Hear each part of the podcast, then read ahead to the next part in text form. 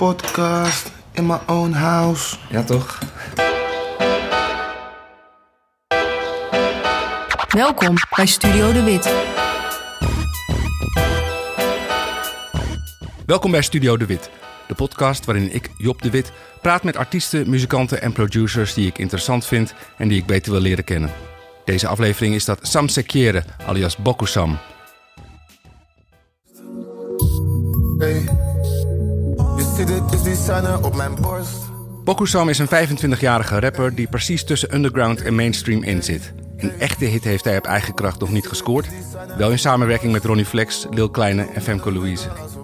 Tegelijkertijd hangt hij ook met Smip en maakte hij laatst een heel succesvolle duo-plaat met het ongeleide projectiel Jason Trill. En oh ja, hij stond natuurlijk ook op New Wave. Ik wil niks meer weten van jouw love. Ik wil niks meer weten van jouw love. Ik wil niks meer weten. Hij ontvangt ons in zijn bovenwoning in Amsterdam-West, terwijl buiten de trams af en aanrijden. Met een kopje thee paraat vertelt hij over opgroeien als eerste generatie Eiburgjeugd, hoe zijn moeder hem uit huis zette, waarom hij een jaar of vijf geleden ineens in allerlei videoclips opdook zonder te rappen en ik leer het werkwoord leanen. En we zijn hier bij je thuis in Ja. Amsterdam-West. Ja. Iedereen denkt dat jij natuurlijk nog steeds in Eiburg zit. Ik ben verhuisd nu. Bij Eiburg woon ik nog met mijn moeder. En eh, nu anderhalf jaar geleden, volgens mij een- jaartje, anderhalf jaar geleden, toen ben ik met mijn vriendin naar hier verhuisd. First time out of the house. Je bent van 1992. Ehm Eiburg ging volgens mij 2002 open. ja. Behoor je tot de, tot de eerste lichting Eiburgers? ja, wel de eerste lichting Eiburger. Dus jij was een jaar of 12 toen je daar kwam. Ja, ietsje, voor mij was ik 13 jaar. Goede herinneringen? Ja, zeker. Zeker. Eiburg was heel leuk. Het was vooral, denk ik, omdat ehm, heel veel jongeren gewoon niks te doen hadden. En dan zoek je toch een beetje elkaar op.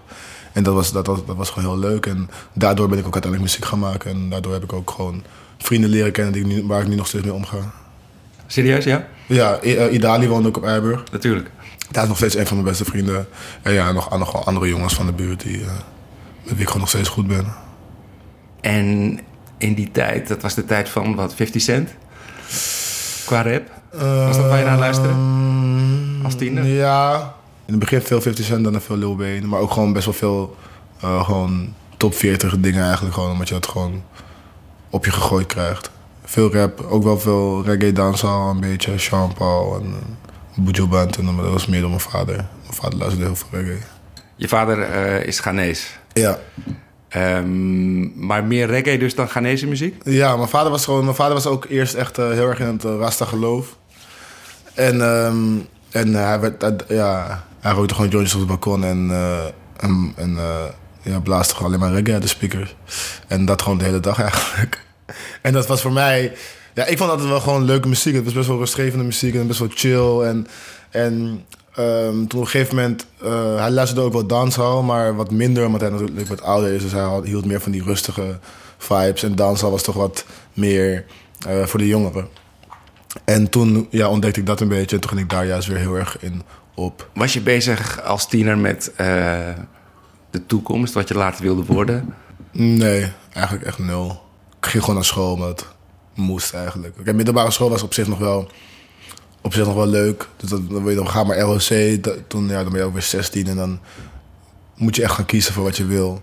En eindstand, ja, ik wist gewoon niet wat ik moest doen. Ik ging gewoon allemaal opleidingen doen die ik niet, die ik niet leuk vond of zo. Nee, wat voor dingen? Nou Ja, ik deed ehm, evenementenorganisatie omdat het me leuk leek. Omdat ik dacht van nou, dan kan ik lekker feesten gaan organiseren. Maar daar komt natuurlijk heel veel bij kijken nog. Waar ik me dus even niet van bewust was. En eh, ik heb pedagogisch werken gedaan. Maar ik dacht van oké, ook wel goed met kinderen en zo. En mijn moeder was juf, dus ik dacht misschien moet ik dat even proberen. En ja, dat was het uiteindelijk ook niet. Uiteindelijk toch maar gaan rappen.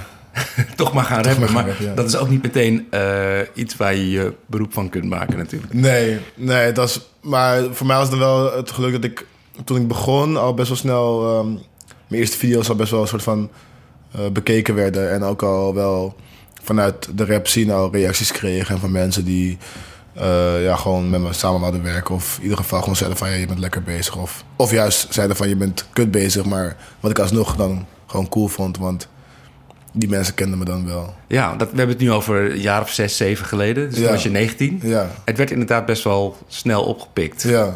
Zo'n nummer als, als boterkaas en eieren. boter, kaas, eieren. Nigger, ik wil die boter en eieren. En die cheese. Dat kreeg voor die tijd, voor mij was het wel van oké, gewoon oh, oké, het krijgt opeens gewoon views en ik word herkend op straat en dat soort dingen, dat was wel, was wel even gek. En dat, die, die eerste nummers kwamen voort uit eh, wat je deed in het jeugdcentrum. Mm, ja. Ja, daar Boterkaas en Eieren kwam toevallig uit. Dat was die beatmaker Hakim, die nu ook toevallig DJ van Aerobi is. Eh, hij maakte toen beats. En toen vroeg hij aan die andere jongen gewoon van... Yo, waar, moet ik, waar zouden we een track over ma- moeten maken? Toen zei, toen zei die andere jongen, ja, doe het over Boterkaas en Eieren. En toen, ja, toen zo. En zo ontstonden eigenlijk veel van die tracks wel een beetje gewoon voor, gewoon voor de grap. Als een soort van gewoon chilling. En gewoon zo van, ah, kom, we gaan dit proberen, kom, we gaan dit proberen. En dan was er opeens... En dat is 2011, maar hoe krijgt zo'n nummer dan tractie, zeg maar? Waar, waar komen al die views vandaan, denk je? Eh, dat was voor mij Twitter. Ik, was, ehm, ik had best wel veel. Ik had wel een soort van followers op Twitter, omdat ik gewoon met vrienden, van mijn vrienden gewoon een soort van. altijd grapjes ging maken op Twitter en zo. En een soort van. in de populaire hoek zaten. Die had op, op Twitter had je een soort van populaire kant. En die hadden allemaal veel followers. En daar was Defano Holwijn ook bijvoorbeeld bij. En ook wel andere gasten. En ja, en ik had dus dan misschien, ja, ik zeg maar wat, weet ik veel, 5000 volgers of zo. En eh, die me ook gewoon mochten. Dus dan ging ik gewoon mijn eerste clip promoten. En dan ging iedereen het retweeten en een soort van doorsturen van... hey, kijk dit. En ik denk dat het ook wel was omdat het gewoon echt iets heel anders was... dan wat er op dat moment in hiphop was, zeg maar. Er gebeurde wel veel, maar dat gebeurde zeg maar nog niet. Ben on mijn en ex.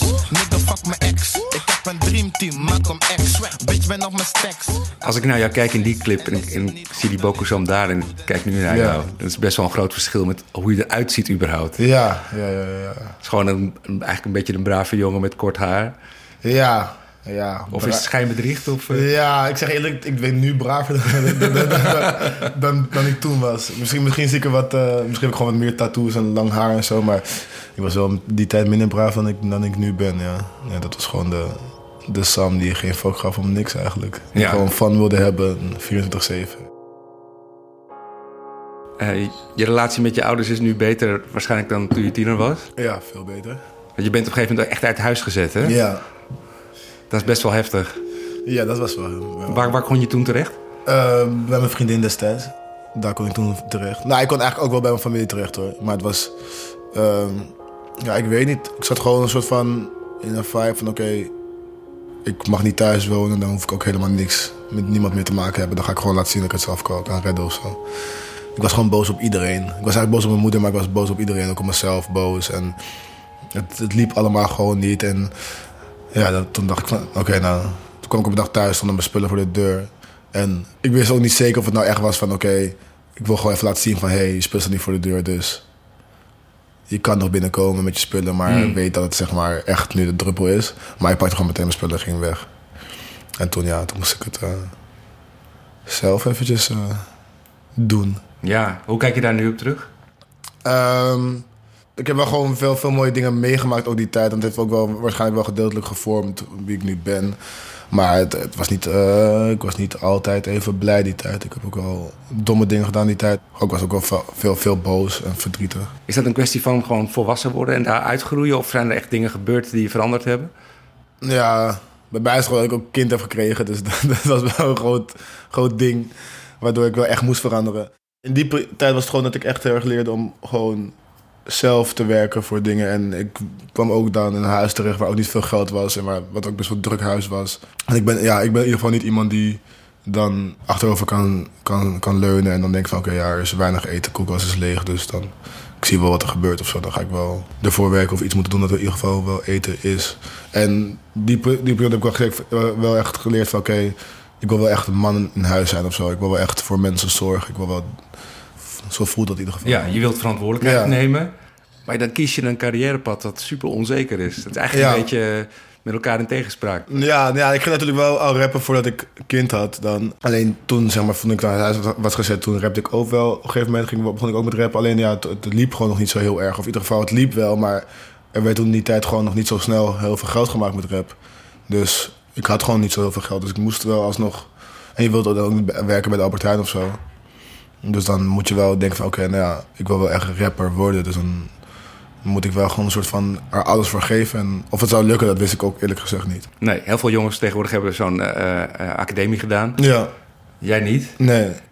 Eh, mis je soms wel eens wat dat vlak? Of... Nee, nee, ik denk niet dat ik op een academie iets had kunnen leren wat ik. eh, wat ik ja, misschien alleen bijvoorbeeld dingen zoals mezelf opnemen of dat soort dingen. Maar ik denk muzikaal gezien echt niet. En ook, ik denk niet dat, eh, dat ik dat bijvoorbeeld door zo'n academie serieuzer zal staan of zo in het, eh, in het leven. Ik denk dat het echt te maken met dat het gewoon met mezelf. Dat ik gewoon niet dacht van oké, ik krijg nu een kind. Dus ik moet echt switch. Ja. Switch up. moet weer weg, ik moet zo weer gaan. Zeg mijn naam, bitch, vraag niet mijn naam, want je weet al lang. Ik ben Sam, ik ben Boko Sam, Boko Jansen. Hoe lang heb je die naam Bokusam al? Want Boku is eigenlijk een beetje een scheldwoord. Ja. Is dat, werd je echt daarvoor uitgescholden? Of is het meer een soort van geuzennaam die je hebt aangenomen zelf? Nou, ik ben er wel eens voor uitgescholden, ja. Maar het is gewoon meer het ding is dat ik ehm, wel alles als een soort van grap kan zien uiteindelijk aan van de dag. En ja, ik denk dat zeg maar echt volle, volle Ghanese dat daar misschien wel meer last van hebben gehad. Want bij mij is niet dat, zeg maar, als je naar me kijkt, dat zou je niet denken zeg maar, dat ik Ghanese ben. Dan denken mensen eerder gewoon Surinaams of zo. Maar ja, als mensen het weten, dan zeggen ze dan zijn ze wel eens Boku of zo. Maar ja, ik vond het nooit echt super vervelend of zo. Maar dat was ook omdat ik wel gewoon goed met woorden was. Dus ik kon wel altijd gewoon iets terug zeggen. Dat ik, dat ik er gewoon iemand terug kon kwetsen of zo. Maar ja, Bokusam was ook door Twitter eigenlijk. Mijn Twitternaam was Bokusam, voor de grap. En toen, was me- toen ging ik rappen en toen ging ik het via die naam promoten. En toen was Maar het, het is ergens ook wel een beetje een statement, toch? Om het gewoon in je naam ja, te ja, zetten. ja, het was wel een soort van, oké, ja, als ik mezelf al zo noem, dan is het al, zeg maar, dan is de fun voor jou er al af, denk ik. Precies. Niet alle Ghanese mensen waren er blij mee. Ik heb wel bij kapperszaken dat dan zegt van, no, you need, just, need to change your name to Ghana Sam. Ja, ja, ja. Dat is wel eens gezegd. Maar ja, het is uiteindelijk vinden hun het ook alleen maar mooi. Zeg maar nu, omdat ik dan een soort van, ik was toevallig gisteren daar en dan als ik dan na lange tijd daar ben geweest, dan is het wel, dat ze allemaal wel trots op me zijn. Dat ik dan wel Ghanese jongen ben die dan het wel even doet of zo. Heb je het gevoel dat je die rapgame bent ingerold... of er echt eh, heel erg werk van hebt gemaakt om je daar binnen te vechten? Mm, ik denk dat ik er wel, ja, denk een beetje van beide. Ik denk dat ik, dat, ik, het gewoon leuk vond om te doen. En dat het dus voor mij niet echt voelde alsof, ik er echt voor hard voor had gewerkt. Maar ik denk dat mijn eerste tracks, ehm, er, werd, er natuurlijk wel veel gerapt. Er waren ook al toen al veel rappers. Maar het was nog wel, wat ik denk, wat was, het was wel veel, nog wel boze shit. En best wel, gewoon straatrap, zeg maar. Dat, dat, dat was wat, zeg maar, het enige wat een beetje pop in was onder, in de underground scene dan in ieder geval. Ja, want je had in die tijd natuurlijk ook wel gewoon de opposites en ja, dat precies, precies. Maar dat was, dat was zeg maar, dat zag ik al niet meer als een soort van, dat zag ik gewoon al toen al als zeg maar, hun waren al de supersterren toch, dus dat zie ik niet meer als een soort van underground Nee. rap. En bij mij was, het, was ik dan wel de, e- de, eigenlijk wel de enige die zeg maar het van, van underground rappers die zeg maar een soort van van ging rappen en dat het zeg maar niet meer echt ging om om, eh, om stoer zijn of een gangster rap, zeg maar. Het was gewoon echt van hebben. En ook met mijn clip, zeg maar, dat ik gewoon eh, op een pleintje ging drinken. Dat ik gewoon een fles drank ging halen. Dat ik dan gewoon een clip ging schieten, zeg maar. Zulke dingen. En dat, dat, dat werd wel gedaan, maar op een andere manier. Het werd, wat, het werd allemaal wat stoerder gedaan dan wat, hoe ik het deed of zo. Dus als ik het goed hoor, dan zeg maar jouw pad tot succes is geweest... dat je vanuit die straatrap hoe komt, maar met een fun angle dat gebracht ja, hebt. ja, ja. In was- plaats van heel grimmig. Het was niet dat ik... Ja, precies. Het was overbrengen hoe wij... Hoe ik zeg maar met mijn vrienden aan het chillen was. Gewoon maar dan in muziek of zo. Het was gewoon echt... Gewoon...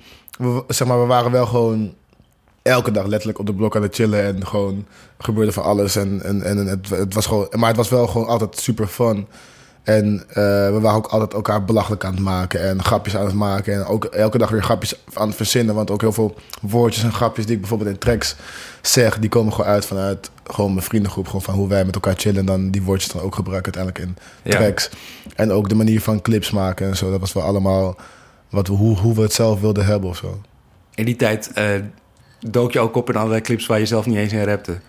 Je was gewoon die guy op de achtergrond. Ja, het was gewoon... Iedereen wilde opeens een soort van... Oké, ja, als je als jonge jongen opeens een soort van in een rap game komt... en je hebt opeens mensen die zeggen van... Hey, oh, kom, kom, kom naar mijn clip, kom naar mijn clip. Het was niet een soort van met een eh, marketing mindset of zo van... Oké, hey, laat me dit doen, want het is goed voor mijn, mijn carrière of zo. Ik vond het gewoon, letterlijk, ik vond het gewoon echt leuk. Ja. Om gewoon uiteindelijk gewoon in clips te mogen zitten van mensen naar wie je misschien eerst eh, gewoon keek op YouTube. Yellow Claw, Ronnie Ja, Flex. ja, ja, ja, Daar heb je ja. Ja, toen was ik daar gewoon. man. Maar dat was ook wel omdat ik met Ronnie dan gewoon ook al muziek ging maken. En Ronnie was toen ook nog niet zo heel bekend. En dan ja, dan, gewoon via internet. Dat was ook eigenlijk via Twitter. Ja, want Ronnie komt natuurlijk niet uit Amsterdam. Dit is al Nee. ver voor New Wave. Ja. Ja, ja, maar ik weet niet. Het was gewoon dat, we, dat ik zijn shit checkte, dat hij mijn shit checkte... en dat we het gewoon allebei tof vonden. En, en toen ben ik gewoon één keer naar Capelle gegaan. Gewoon met de trein. En toen hebben we daar, gewoon liedjes maken. Ja. Maar geef geen vast, ik ben op die lean. Hij is op die lean. Kenny op de molly. Moet je hem eens zien, zien, zien. Oké, let's go nu. Hij burgt de beloon nu. Het New Wave project van platenlabel Top Notch was in 2015 totaal onverwacht voor alle partijen een grote mijlpaal in de Nederlandse hip-hop. Twee dozijn jonge rappers en producers sloten zich aan het begin van het jaar op in een vakantiepark op Schiermonnikoog om in anderhalve week samen een heel album te schrijven en op te nemen. De plaat die in april uitkwam bleek bomvol hits te staan en verpulverde alle streamingrecords. Wat heeft dat project voor jou betekend? Ehm, laten zien hoe groot rap is en hoe groot het kan zijn als je een soort van krachten samen, samen bundelt. En ook met die boys samenwerken was wel. Je, je wordt toch wel uit je comfortzone gehaald omdat je niet met alle boys echt even goed bent. Dus je kent wel iedereen, een soort van, van de rap scene. In de rap scene kent iedereen elkaar wel een beetje. Maar als je dan opeens wel op een soort van eiland wordt gegooid en met z'n allen en je moet dan maar muziek gaan maken, dan, dan, dan is het maar de vraag of er iets moois uitkomt. En Was je er sceptisch over toen je erin ging? Ehm, een beetje. Maar het was ook meer omdat ik Zion net had. Zion was echt een paar maanden oud of zo. En ik moest dan twee we- ja, anderhalf week weg of zo. En ik ben ook niet, nee, ik ben ook niet anderhalf week gebleven. Ik ben vijf dagen gebleven. Ik had ook nog gewoon niet zo heel veel geld. Dus dan moest ik dan mijn gezin hier achterlaten. Dan moest ik ook nog geld natuurlijk voor hun laten. En dan was het weer zo van, oké ja, hoe gaat dat dan gefixt worden? En dat was een beetje het ding eigenlijk meer. Vijf dagen, dat is niks. Nee, maar ja, voor die tijd. En voor de impact die het gehad heeft. Ja, voor die impact die het heeft gehad, zeker. Ik had niet verwacht dat het zo groot zou zijn. Dat sowieso niet. Ik denk niemand. Maar dat laat maar zien dat hoe, ja, hoe, groot, hoe groot de hip-hop is. Dat het echt voor, dit wel laat zien van dat het echt voor, die, ja, voor de jeugd is. Dat de jeugd daar echt soort van op zat te wachten. Waarom loop je oh zo boos? Mijn wijk dat is een no-go zo. Ze gooien alles hoog, omhoog. Mijn wijk dat is een no-go zo. Waar haal jij de meeste voldoening uit als je muziek maakt? Is het dat je je ei kwijt kunt in een songtekst? Of dat je een refreintje hebt wat mensen heel snel oppikken? Of wat is het? Wat vind je de tofste? Ja, het, het verschilt heel erg. Wat ik wel heel tof is, dat wanneer ik dan iets doe en ik, en ik heb nog niet zo... Ik heb zelf nog niet door dat het catchy is of zo. En dan zingt opeens iedereen het mee en denk ik opeens van, oh, oké. En aan de andere kant is het gewoon van... Het leukste wat ik vind is gewoon eigenlijk... Wanneer ik in de studio zit en ik verzin iets. Ik zing het een beetje hard op en mensen zeggen van... Hé, hey, dit is eigenlijk een beetje gek. En dan doe ik het alsnog dan in de mic en dan klinkt het opeens heel erg hard en heel erg nice. En dat iedereen dan meteen zo zit van, wow, what the fuck is dit? Dat moment vind ik het leukst. Uh, omdat ik zo ook een beetje ben begonnen met muziek. Het was echt dat ik iets deed en dat ik... Ik kan me nog letterlijk herinneren bij de eerste tracks... dat er Marty van me, Kevin, in de, de studio zat. Hij was met, met een chick in de studio. En ik ging opnemen, maar het was echt dat ik zeg maar... Ik, ik spitte zeg maar vier bars en daarna ging ik gewoon een soort van praten. Eén bar of twee bars. En dan ging ik weer iets van, oh my god, I'm Bokusam. En daarna ging ik weer door met rappen, zeg maar. En zij zat echt zo naar me te kijken van, what the fuck is dit? Dit is zo raar, zeg maar. En uiteindelijk was dat toen na een soort van vijf keer luisteren, vond iedereen het toch nice of zo. Maar het was eerst een soort van moeilijk voor iedereen om te beseffen, oké, zo kan het ook. Omdat het gewoon iedereen hard van, oké, dit kan niet, dit hoort niet zo. Dus ik vind het altijd wel leuk om als iemand, als mensen iets hebben van, dit is te gek, om het dan toch te doen. En als het dan ook nog eens hard is, als hun het dan ook nog eens hard kunnen vinden, dat vind ik wel het soort van het leukste. Weet je dan al voor jezelf al, dit is cool, dit moeten we doen? Of voel je ook wel eens onzekerheid? Ja, ik, ik heb ook wel eens onzekerheid onzeker over. Het is ook wel dat ik niet dat kan doen met, met iedereen in de studio. Of niet in, op elk moment of in elke vibe. Want ik heb ook wel eens dat ik met mensen in de studio zit... dat ik dat dan niet zo goed durf of zo. Omdat ik me nog gewoon niet uh, op mijn gemak voel. Dat, dat is ook misschien de reden waarom ik niet uh, met heel veel mensen in de studio zit. Met, met heel verschillende mensen bedoel ik. Niet met heel veel verschillende producers of zo. Ik heb wel een soort van vaste mensen met wie ik het fijn vind... om uh, mee samen te werken. Ik vind het ook belangrijk om, als ik met iemand in de studio zit... om dan daarvoor met diegene te gaan chillen of zo. Ik wil gewoon een soort van weten wie je bent. Ik wil een soort van met jou gewoon kunnen levelen. Niet dat ik zeg maar in een hoekje ga zitten en ga schrijven. Dat ik dan niet soort van bij jou durf te zeggen van... joh, is dit misschien hard? Mm -hmm. Je hebt een beetje een imago van toch gewoon een vrolijke gast... met liedjes die niet per se heel diep gaan, heel vaak. Ja. Ja, als jij het zegt. Ja, ik bedoel, het is geen bedoel, het is geen waardeoordeel verder Nee. in. Ja, ja. Of zijn dat juist, of zijn het de nummers die wat... Die nummers Ik denk dat het gewoon is van... eh, het is niet... Elke track gaat heel diep gaan. nummer is niet echt heel diep gaan, nee. Maar Of zijn het de nummers die opgepikt worden die juist... Ja, misschien dat. Maar ja, bijvoorbeeld een Jij en Ik is voor mij best wel een diepgaand nummer. Mhm. En op mijn album heb ik best wel veel diepgaande nummers. Maar het is gewoon meer van... Dat ik denk dat ik eerst heel erg aan de andere kant gewoon van het leven gewoon aan het belichten was altijd. En dat na op mijn album wel, dat ik wat dieper ben gegaan. Maar Jij en Ik is bijvoorbeeld best wel een vrolijke track. Maar tenminste, het lijkt een vrolijke track. Het beat is heel vrolijk, maar de tekst is eigenlijk best wel zielig. Ja. Maar ik vind het niet erg om die imago te hebben eigenlijk. Het is gewoon... Ik denk dat, mm, dat soort van... Dat je uiteindelijk gewoon je eigen fanbase soort van steeds groter maakt. Ik denk dat de echte fanbase wel naar alle tracks luistert. En wel echt weet van oké, er is meer dan een guy die alleen maar gek doet. Ja. Die, dat laat, de laatste eh plaats zo vader zo zoon met Jason Ja. Dat is gewoon echt wel gewoon gek doen, Ja, toch? dat, dat is gewoon gek doen, ja. Dat is gewoon gek doen, ja. Maar dat is bijna gewoon het concept ook dan, denk ik. Ja, het, er was niet echt een concept. Het was gewoon met Jason in de studio zitten en tracks maken. Dat was gewoon letterlijk eh, het. En, en met Happy Trap hoeft het gewoon niet zo heel diep te gaan. Zo vader, zo son. Delen wij een microfoon. één microfoon. Zo vader, zo son. Chillen bij hem zelfs at home. En Jason Trill kwam vorig jaar ineens Ja. op. Jullie schelen zes jaar. ja. Voel je er een beetje zo op die manier over hem? Ja. He is my son. Official. Second, my first son. je hebt hem geadopteerd. Ja, het voelt, ja, het voelt wel zo een beetje. Ja, natuurlijk zoon is wel een soort van... eh snap je? Maar in, in, de, in de rap scene, als je een soort van... Moet kijken van, oké, je kan wel een beetje denken van... Oké, wie is vader, wie is zoon, wie is vader, wie is zoon. Zeg maar een soort van zo'n ding. Dan is Jason wel, ja. Son. De, de, ik zie wel een soort van gelijkenis tussen mij en hem. Zeg maar van hoe ik toen in het leven stond en hoe hij in het leven zat. Gewoon best wel...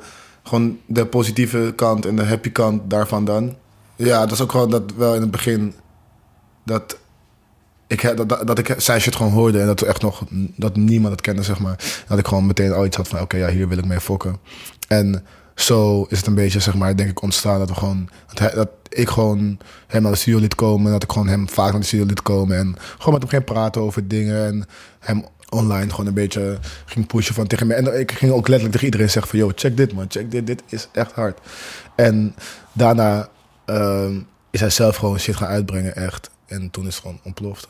Kan me voorstellen dat het voor hem gunstig is om met jou samen te werken. Omdat Ja. je natuurlijk al veel ervaring hebt. En Ja. je, en je- bent ongeveer dezelfde, een vergelijkbare persoonlijkheid. Ja. Voor jou is het ook, eh, eh, heeft het ook heel positief uitgepakt. Ja, Want jij bent ook op een soort van rijdende trein gesprongen. ja, Met de nummer 1 plaat eh, als gevolg. ja, dat is voor mij ook goed, ja. maar het is niet de reden geweest waarom ik dit, dit, dit had gedaan. Want het was niet ehm, dat ik dacht van, oké, hier zie ik geld in, laat me hier even op, eh, opspringen. D- Die, het album is op nummer 1 gekomen, maar ik had het bijvoorbeeld niet echt verwacht. Nee, ik ook niet. Nee, snap je? Ik had niet echt verwacht dat het zo... Ik had, wel- ik had wel verwacht dat het misschien top 10 zou komen... omdat het gewoon wel een leuke combinatie is. En, hij- en hij gaat gewoon lekker. En een collab EP wordt ook niet zo heel vaak gedaan in Nederland. Het, dus ja, het is wel eerder gedaan door artiesten... maar nog niet echt soort van... Denk ik, in de nieuwe gegaan is dat voor mij nog niet echt gedaan. Of ja, wel Lijp en Isma hebben het wel gedaan trouwens.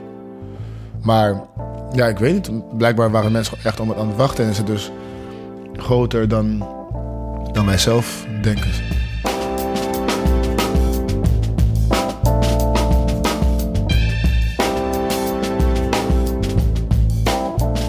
Kies je een, een, een vibe voor elk project weer? Of eh, is het gewoon maar net wat je die afgelopen drie maanden hebt gemaakt?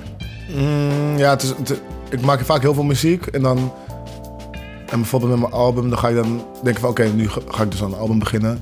En dan ga ik gewoon met mensen fokken met wie ik gewoon in de studio wil zitten. En dan, en dan maak ik gewoon tracks. En dan op een gegeven moment denk ik van... Oké, ja, deze kant wil ik dus een beetje omgaan. En dan weet ik in mijn hoofd van... Oké, dit wil ik een beetje gaan doen. En dan, dus als ik in de studio ga, dan ga ik automatisch een beetje die kant op. Met mijn met mijn- met met tracks. En dan daarna ga ik gewoon kijken naar de tracks van de afgelopen jaar of zo, soms wel twee jaar. Gewoon van wat ik heb gemaakt en wat er nog bij past. Of wat ik nog een soort van af kan maken en dan, erbij kan doen.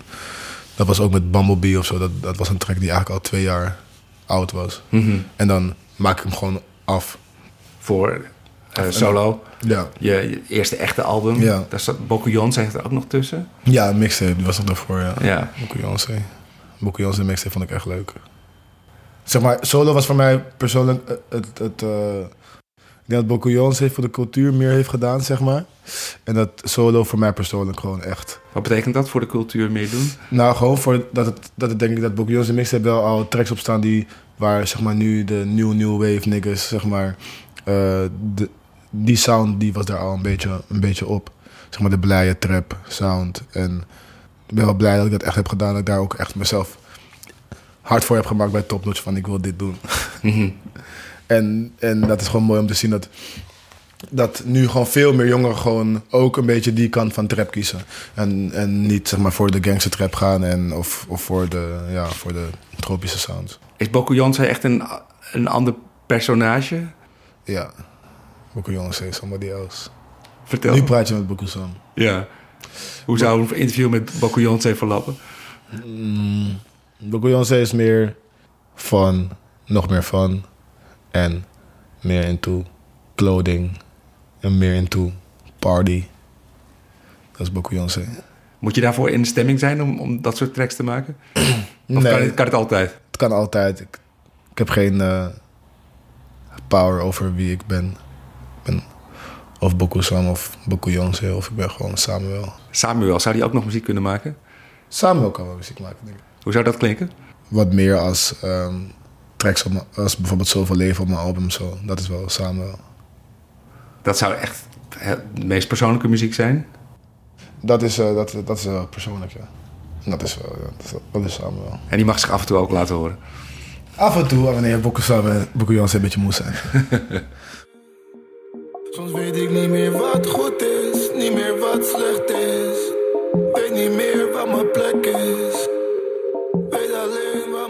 Als je naar Bokusams muziek luistert, kunnen de verwijzingen naar lean je niet ontgaan.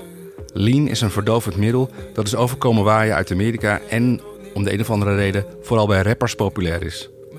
Ik heb ooit een interview met Lil Wayne gedaan waarbij hij de gehele tijd een beker lean in de hand hield. Het is, begrijp ik, een soort super heavy hoestsiroop met het opiaat codeïne erin, aangelengd doorgaans met frisdrank. Lean. Ik luister naar je nummers en je hebt het over lean en wiri en kwartjes en zandies. En soms denk ik, is die Bokusam wel gezond bezig? ja. Nee, ik, eh, helemaal, helemaal fout, jongens. Is dat nog steeds deel van je leven? Nee. Of is dat gewoon iets waar je op, wat je hebt meegemaakt en waar je nog Het is steeds... gewoon wat ik heb meegemaakt of wat ik om me heen zie. Maar het is dat ik lean, ik lean niet meer. Quit lean. Lean is voor losers. Don't do lean. En Sandy's doe ik ook niet meer. Maar het is ook meer van, kijk, ik heb dan misschien... Ik zeg dat misschien dan in twee nummers of zo, of Zans of drie. Maar dan, dan heb ik het misschien op dat moment wel echt gedaan. Maar ik, ik heb niet zo vaak Zans gedaan of zo. Echt vier keer in mijn life of zo. Er zijn wel... Ik, ik lees wel eens verhalen uit in Amerika waar het, die druk ook heel populair Ja. is. En dan gebeuren gewoon soms echt hele nare dingen met die kids. Ja, ja, ja, ja, ja. ja. Dat, dat, dat is ook In zekere zin normaliseer je het wel een beetje natuurlijk. Ja, maar het is, ik heb het is meer van... eh, hoe ik er naar kijk is van... Uiteindelijk rap ik gewoon letterlijk gewoon wat ik gewoon meemaak... en wat ik om me heen zie. En het is niet dat ik het eh, mooier probeer te maken dan het is. Want ik, ik, ik, uit me ook wel vaak genoeg op Instagram of zo... dat ik het niet cool vind om te doen... en dat ik het gewoon niet goed vind. Maar aan de andere kant moet het ook wel weer een soort van bespreekbaar zijn. Dus ik vind ook wel af en toe dat ik het wel juist wel weer in de track moet zeggen. Ook al lien ik zelf niet, omdat het wel gebeurt. Dus ik zie nog steeds kapot veel jongens om me heen die er ook gewoon, ja, gewoon letterlijk gewoon verslaafd aan zijn. Lean is ook echt een werkwoord. Dat wist ik Leanen. niet. Ja, leanen. Ja, dat, dat krijg je als je veel leant. En, en op, zeg maar, op, op hoogtepunt is misschien niet het goede woord, maar wat, wat was het dat je het meeste eh leende? Waar hebben we het dan over? Ja, wel. eh, En wat voor effect heeft dat op? Wel om de twee dagen of zo. En als je niet uitkijkt, soms wel elke dag een week lang of zo. En dan, ja, dan ben je gewoon leaning. Dat is ook weer iets. Ja, maar heel veel, me- heel veel mensen...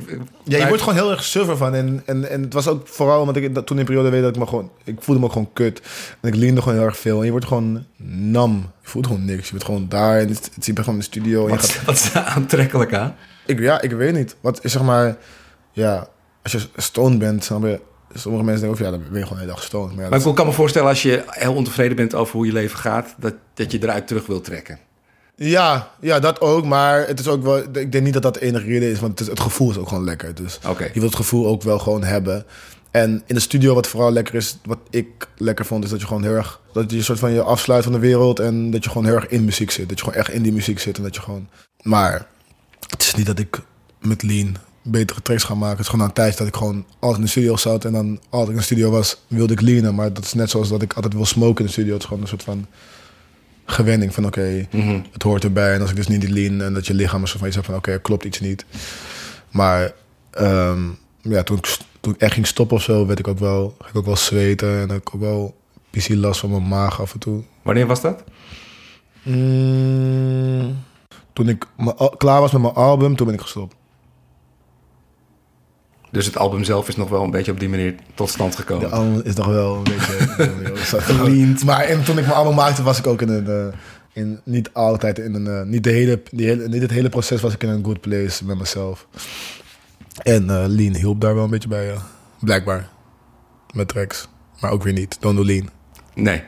en je, en, maar je volgende album wordt dan ongeleend eh, gemaakt waarschijnlijk. Ja. Gaan we dat horen? Of, ga, of gaat dat te ver? Nee, denk het niet. Maar ik denk dat ik gewoon nu anders in het leven sta. En ik ben denk ik nu wel wat gelukkiger dan toen ik mijn album ga maken. Dus ik denk dat je dat wel gaat horen. Al mijn niggas drinken lean, drinken lean. Al mijn niggas drinken.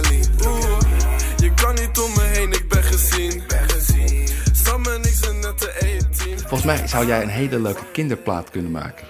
Ik denk het ook wel.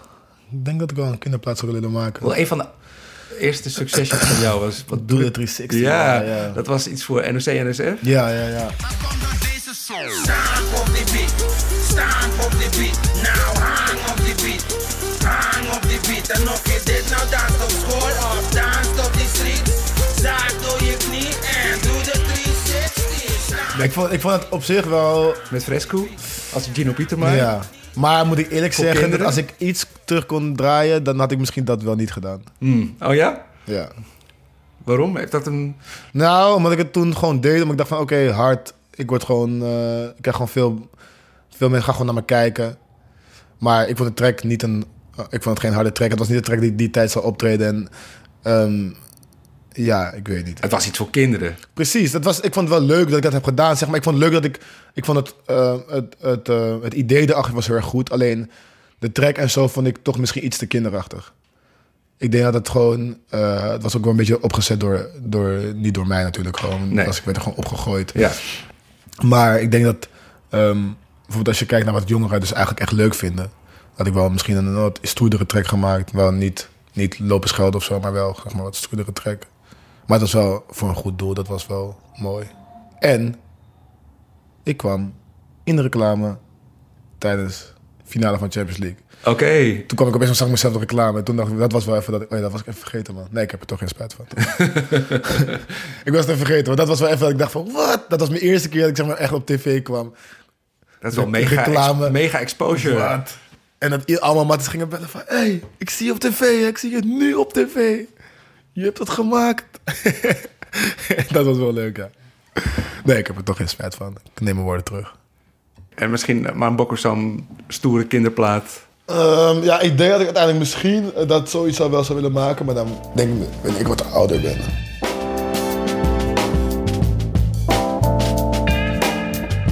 Mijn favoriete ding dat Bokkersam ooit heeft gedaan... is het nummer en de videoclip BBB. In die clip, waarin hij zonder twijfel de minst stoere rapper ooit is... zie je Bokkersam in een aaneenschakeling van krankzinnige tableaus. BBB won vorig jaar ook de juryprijs tijdens mijn jaarlijkse videoclip extravaganza op het Nederlands Filmfestival... en kwam uit de koker van de hele toffe jonge regisseur Femke Huurdeman. Eh, die clip was eh, een concept van Femke Huurdeman. Ja. Zij heeft hele rare dingen bedacht waar jij ook wel gewoon helemaal in meeging. Ja, ja, ik ben daar niet de moeilijkste in. Nee. Ik kan dingen van mezelf wel heel snel als een soort van grap zien. Niet dat ik het dan niet serieus neem of zo, maar ik, kan, ik, ik heb wel gewoon zelfspot en ik vind het gewoon niet erg of zo. Ik schaam me niet echt heel snel om iets, iets te doen of wat, wat gek is. En ik vind het soms juist ook wel leuk en ehm, ik denk dat het ook soms wel belangrijk is in hip-hop om gewoon te laten zien van hey, je hoeft niet altijd stoer te zijn en zo kan het ook.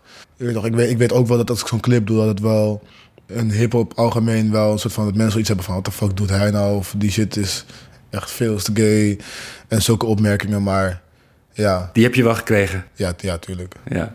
tuurlijk. Maar aan de andere kant krijg je dan ook wel weer heel veel reacties van wow, echt zo'n toffe, leuke video en zoiets anders. En dat wordt gewoon bijna niet gedaan. En dat betekent voor mij veel meer dan zeg maar de negatieve eh, reacties. Ja.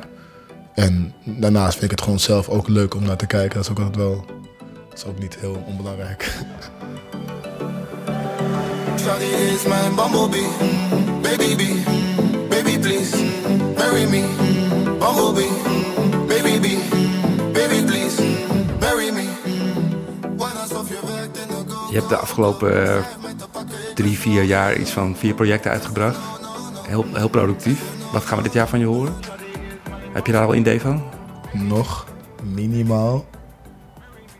Let op wat je nu zegt, hè? Ja, ja. Nog minimaal twee projecten dit jaar. Drie. Drie. Ja. Drie, in ieder geval, ik maak drie projecten dit jaar af, dat weet ik zeker. Dat weet ik 100% zeker. Waarom, die, waarom zoveel? Waarom de hele tijd doorgaan? Omdat ik gewoon door wil gaan. Omdat ik gewoon muziek wil maken en wil uitbrengen. En ik heb zo'n gevoel dat we nu in een tijd leven waar het niet meer is van dat je een jaar moet wachten om, om een album uit te brengen. En dat dat zeg maar the way is. Het is nu gewoon van. Ik geloof dat er heel veel muziek nu is. En dat je als je te lang stil blijft met de muziek die, die ik maak dan, dat je dan na een tijdje gewoon vergeten wordt. Of dat er gewoon dus jonge, nieuwe jongens op staan die dan gewoon je plek innemen als je niet zelf door blijft werken, zeg maar. En daarom wil ik gewoon Jongens als Jason. ja, ja, bijvoorbeeld zeg maar, als ik nu niks zou doen, dan zou uiteindelijk zou ik dan zeg maar toch gewoon weggaan. Dan zou Jason toch gewoon zeg maar die gat vullen. Jouw fans pakken. Mijn fans pakken. maar dat is, dat is van, ehm, dat is meer als je niks doet. Er is nu in ieder geval genoeg ruimte voor iedereen in de rap game. En ook Ja. ge- genoeg ruimte om, er is ook genoeg, nog genoeg geld voor iedereen zeg maar. Het is niet meer dat je, dat iedereen hoeft te struggelen. Die markt is veel groter geworden. Ja, veel groter. Het is gewoon vergeleken met vijf jaar geleden of zo is het echt gek. Dat nu zoveel mensen geld kunnen maken met rap. Kan het nog groter worden?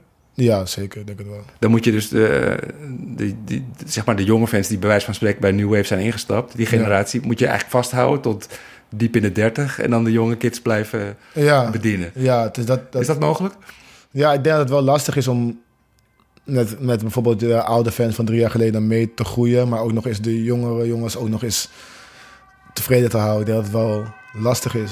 Maar Ik kan me voorstellen dat er, dat er fans zijn die nu al Jason al, iemand al helemaal niet trekken. Terwijl ze zelf misschien, net als je oud als jij, midden twintig zijn. ehm, je hoeft niet altijd per se de jonge, jonge fans te blijven houden. Ik bedoel, de jeugd gaat ook lekker nog steeds, maar die heeft ook weinig jonge fans, toch? Het is niet alsof alle kids nu naar de jeugd luisteren, zeg maar. Het is alles behalve dat. Het is meer wat mensen van, ja, gewoon jongeren vanaf de twintig misschien meer. En, maar ze gaan wel lekker. Dus dat is ook goed. Ik denk dat iedereen gewoon een soort van zijn- ding moet vinden. Je kan, niet, je kan niet altijd de muziek maken die de, de kids van nu willen horen. Dat, dat kan niet altijd, denk ik. Op een gegeven moment gaat het stoppen. Op En op een gegeven moment word jij ook te oud. een gegeven moment word ik ook oud. Maar zullen we daar liever niet over praten? Is, je- is dat iets waar je bang voor bent? Nee, nee, nee, nee, nee. Ik vind het niet erg om oud te worden. Ik vind het juist leuk om oud te worden. Nu. Ik denk dat ik, ik en mijn matties op een gegeven moment een periode hadden dat we dachten van oké, oud worden dat bestaat niet voor ons. Van wij blijven voor altijd jong. Dat dacht ik wel echt een periode. Maar nu vind ik het juist leuk. En ik vind ook gewoon, je moet ook een soort van, ik denk dat als je alleen maar soort van gaat stressen van oh shit, er komen weer nieuwe jongens. En oh, wat moet ik nu weer gaan doen? En oh mijn god, ze verpesten de rap game, zeg maar. Dat, als je zo erin staat, dan, dan ga je wel, dan ga je carrière wel opfokken, denk ik. Oké, dat moeten we niet doen. Dat moeten jullie niet doen. Gewoon be happy. Let the kids live. Be happy.